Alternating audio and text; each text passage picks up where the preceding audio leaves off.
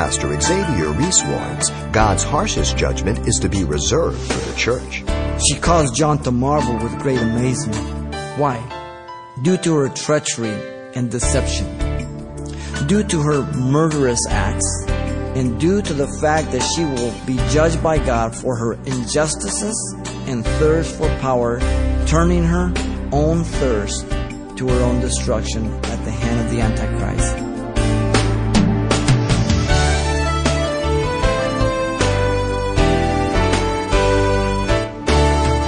Welcome to Simple Truths, the daily half hour study of God's Word with Xavier Reese, Senior Pastor of Calvary Chapel of Pasadena, California.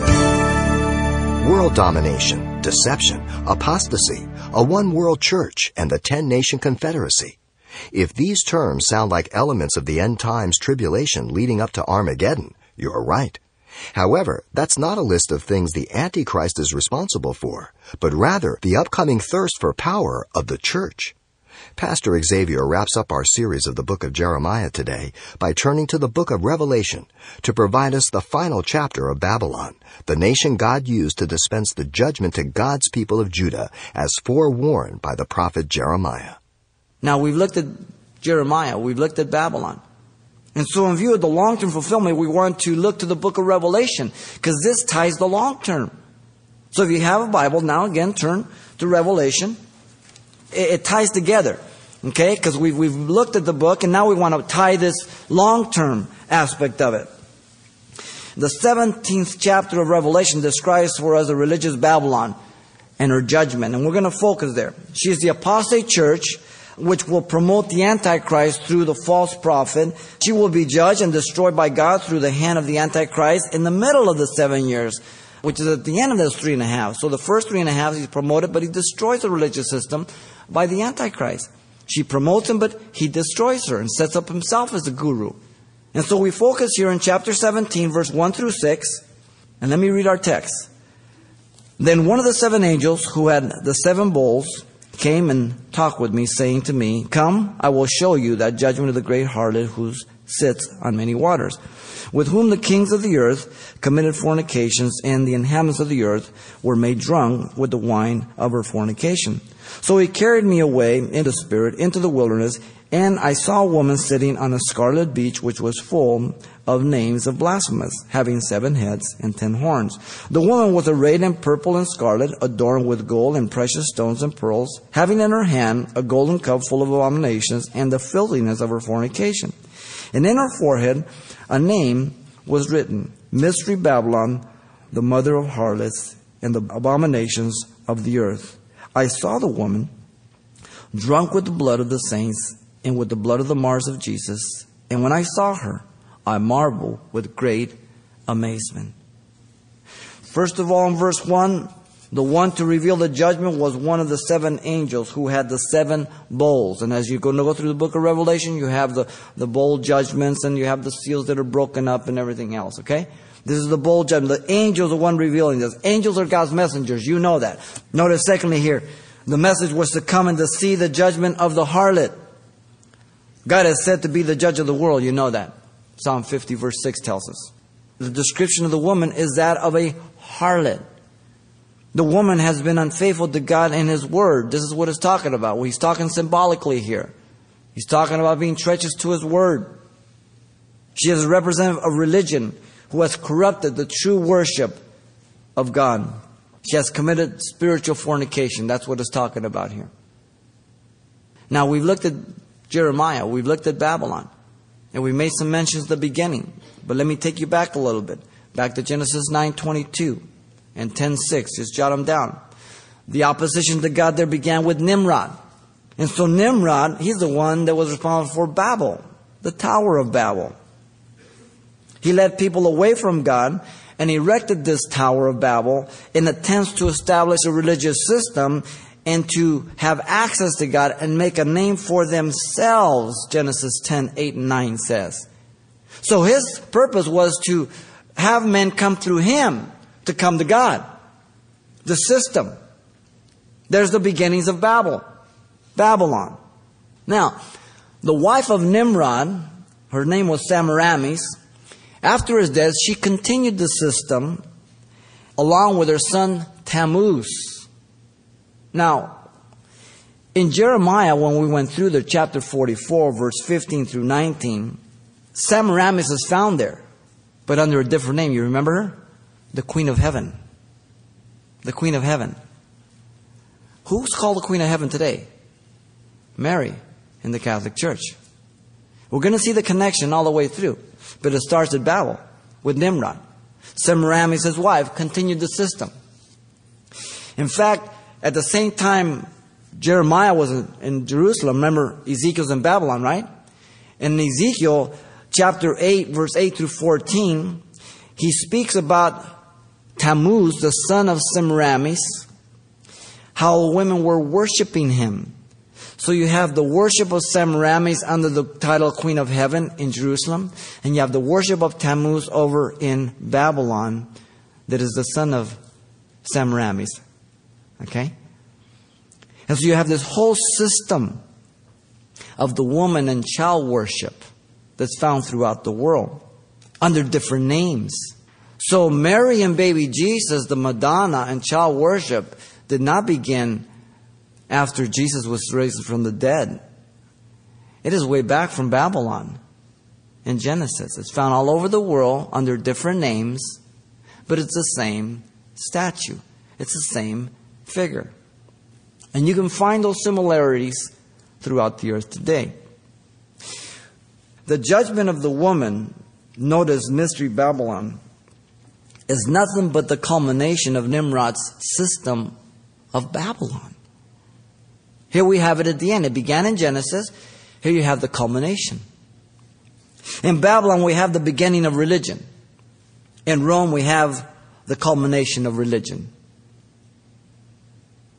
In the two, we have a complete cycle ready for judgment by God. The great harlot stands in contrast to what? The true bride of Christ.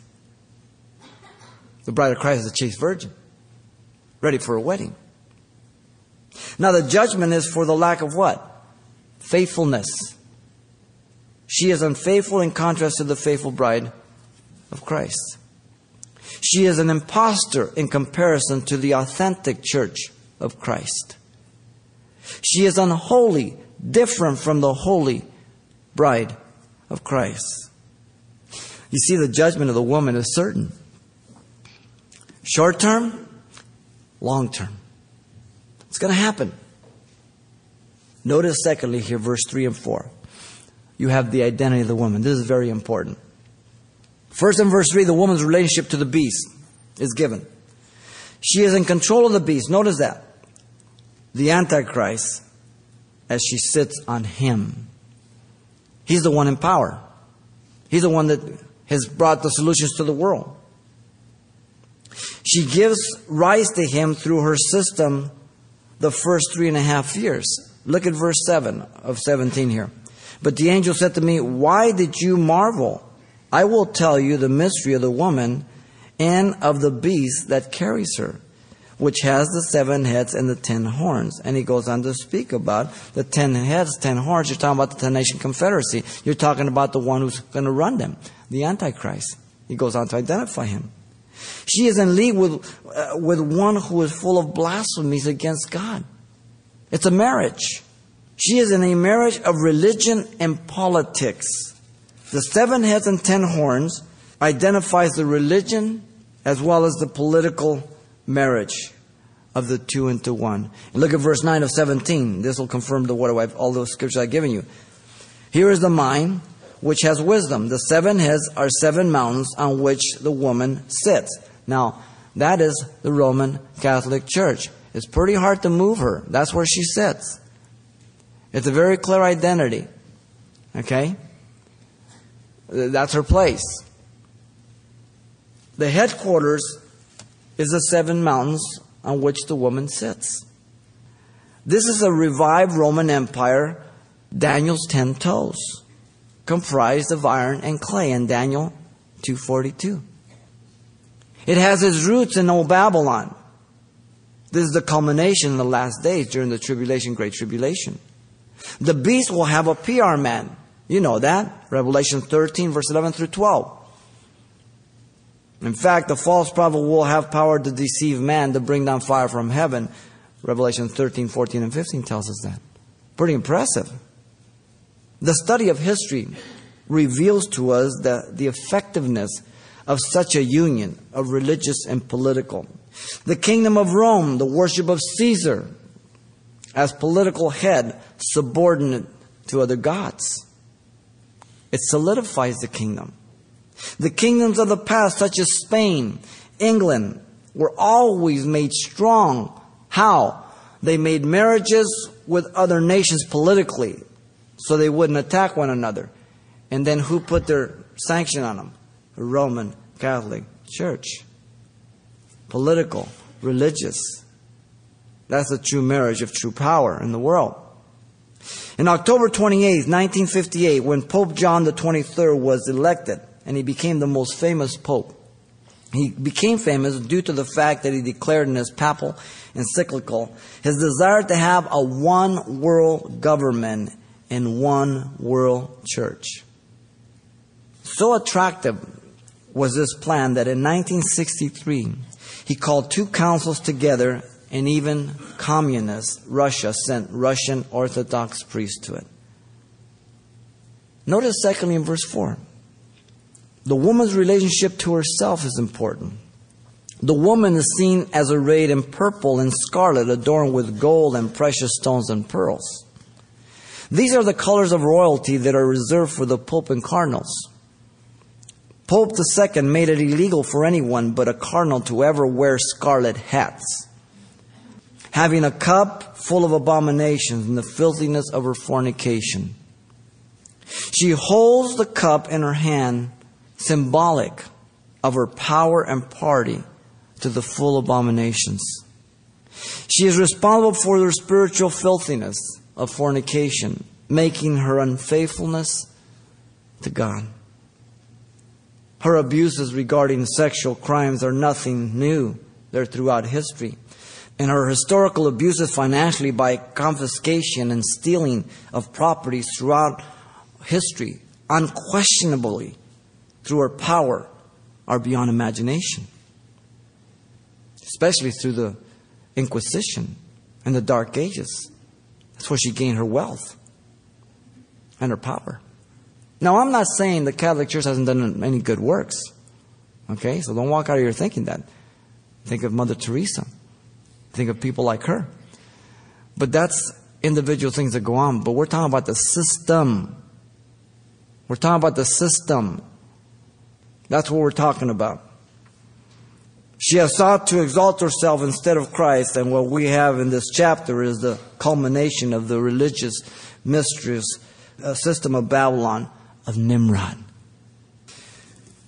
This ecumenical movement is in motion today very much alive, attempting to put every difference aside and have one big brotherhood of mankind without respect of doctrine.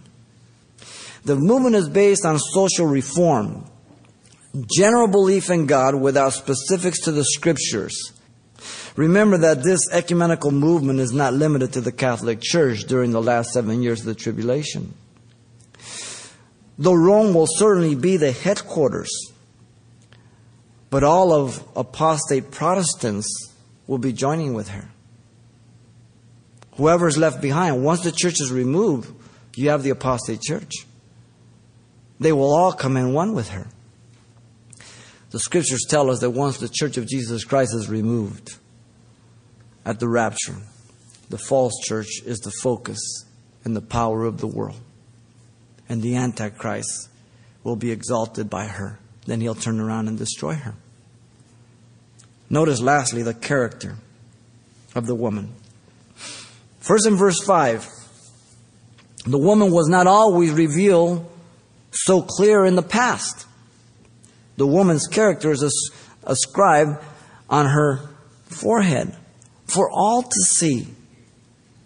Her evil and treacherous character has been cunning, disguised throughout the past, but not completely.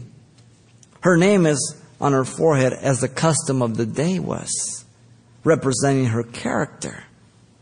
The woman's name is Mystery Babylon. Notice that. The great, don't miss that, describing her subtle character. The word mystery, as you know in the Greek mysterion, means something hidden previously, but now made known. Notice secondly here, still in verse 5, the woman reproduces in kind. She's the mother of harlots. Like mothers, like daughters.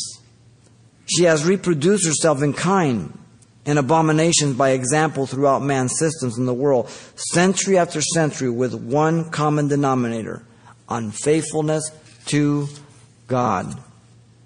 She is a harlot, listen, with no commitment but to herself. Now, notice thirdly in verse 6 the woman is said to be responsible for the blood of the saints and martyrs of Jesus. She is seen by John intoxicated with the blood of the saints. This identifies all those who belong to God and have suffered at her hand to the point of death, and they are many. I'm going to give you some statistics as we move along. This once again declares how she moved in opposition to God and exalted herself by her power over people who opposed her. She also is seen, notice, drunk with the blood of the martyrs of Jesus. These identify those who were deliberately opposing her under the name of Jesus. These are those who did not back off from her. John Knox, Luther, stuff like that. By God's grace, Luther lived. These certainty identify those during the Great Tribulation in its context, because many are going to oppose her. The greatest revival to come is not right now in the church age. The greatest revival is during the tribulation period. Do you know that? Have you read the book of Revelation? and they will oppose her, but they'll have to lose their life. She caused John to marvel with great amazement. Why? Due to her treachery and deception, due to her murderous acts, due to her power and authority, and due to the fact that she will be judged by God for her injustices and thirst for power, turning her own thirst to her own destruction at the hand of the Antichrist according to God's word, as it tells us here in verse 16 through 17. And the ten horns which you saw on the beast, these will hate the harlot and make her desolate and naked, eat her flesh and burn her with fire. For God has put it into the hearts to fulfill his purposes, to be of one mind and give their kingdoms to the beast until the words of God are fulfilled. She will promote and exalt him, then he'll turn around and wipe her out as God judges her through the Antichrist. And then what does he do with the Antichrist at the end? He'll judge him. Do you see a cycle? You see, you see a pattern in God? the woman is pictured by two periods of history, by the way. The period of the church of Pergamos from 312 to 600 AD. Constantine thought God had called him to conquer for Christianity after a vision of a cross in the heavens. And therefore he began to Christianize everyone and everything. The Roman Empire was persecuting Christians. Then in 312, Constantine thought God called him. So he commanded everybody to be Christian. Persecution of Christians stopped. Pagan shrines and basilicas were turned into churches. The result was a mixture of syncretism of the two taking pagan things, statues, and putting Christian names on them. And that's where you get the marriage. Mass baptisms were ordered, and Constantine married the church to the world. The name Pergamos means marriage, elevation. We get our root word for bigamy and polygamy from it. The second period of history is during the church of Thyatira from 600 to 1500 AD. In both of these periods, the Catholic Church occupied. These are generally known as the Dark Ages. Now, let me ask you, why, do you, why are they called the Dark Ages? Real simple. It was due to the lack of advancement in society and knowledge, as the Catholic Church had absolute control over the world and authority to quench everything And that's why people are sort of turned off to Christianity because of what the Catholic Church did through the Dark Ages. It quenched all scientific advancement and everything else. In fact, marked them heretics and killed many of them. Okay? This is the period of time in which the Catholic Church developed complete and absolute power as a church of God. The church of Thyatira is identified with the woman Jezebel, as you know, who joined Israel to idolatrous whoredoms through sexual immorality and things sacrificed to idols, as she introduced Baal worship and calling herself a prophetess. During this historical period, the Catholic Church continued to issue her dogmas as divinely inspired as Scripture. 709 AD, kissing the Pope's feet. It was commanded. 786 AD, the worshiping of images and relics. 850 AD, the use of holy water began. 950 AD, canonization of dead saints. 998 AD, fasting on Friday and Lent. And by the way, now you can eat meat on Friday. What happened to the ones in the past that didn't? Where are they at? Limbo, purgatory, hell? Where are they at? 1079 AD, celibacy for the priests. Before this, priests were not celibate. They didn't have to be. 1184 AD, the Inquisition. Horrible time. Persecuted all Christians. 1190 AD, sale of indulgences. In other words, they needed money to build a basilica. So they said, if you give money, we guarantee you, the minute the, the coin hits the bottle, Tetzel said, your loved one is released from purgatory. You do the same thing today when you go light your candles. No different. You're interceding for the dead. 1215 AD, transubstantiation, the turning of the host into the body of Christ and the wine into the literal blood of Christ. A direct contradiction to Scripture. Christ died once and for all. Every time there's a Mass, Jesus dies. Every time. Blasphemous. 1229 AD, the Bible is forbidden to the layman. 1870 AD, the infallibility of the Pope declared. So apparently he could make mistakes before this, then he didn't. 1950 AD, Assumption of Mary, of Virgin Mary. In other words, she just went up to heaven, she never died. 1997, August 19, Cardinal John O'Connor quietly supported a movement within the Catholic Church to elevate Mary to expand the Trinity, playing multiple roles. Daughter of God, the Father, Mother of Jesus Christ, the spouse, the Holy Spirit, teaching the Holy Quartet. In support, 4.3 million signatures have been collected worldwide and have accepted and declared the new dogma of Rome will make Mary equal in status with Jesus Christ, teaching the Holy Quartet in place of the Holy Trinity. Sir Robert Anderson, the Scotland Yard, estimated that Rome was guilty of 50 million Christians in the Inquisition. Eight times more Christians were put to death as heretics because they would not confess or agree with the beliefs of the Catholic Church.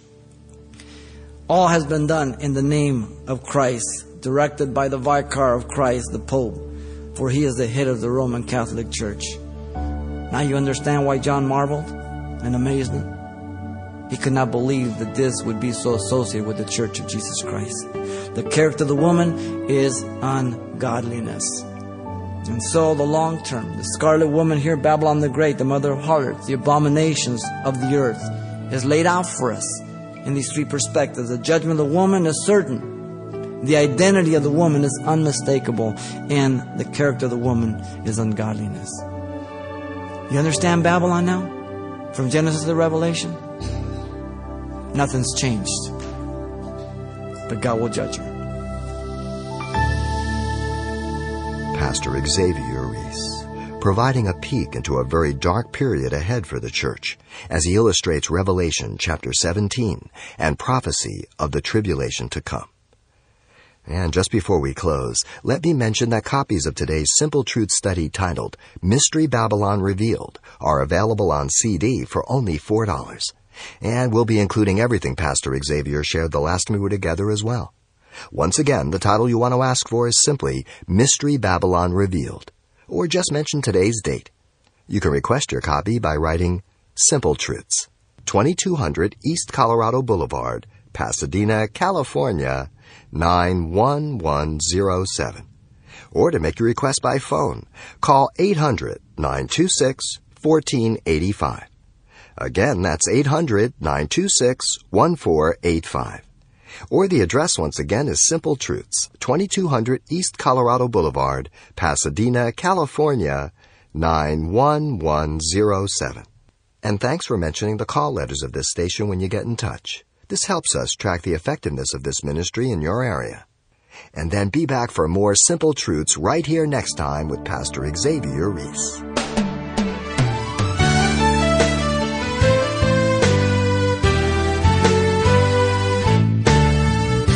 Simple Truths with Pastor Xavier Reese, a daily half hour broadcast, is a radio ministry of Calvary Chapel of Pasadena, California. www.calvarychapelpasadena.com.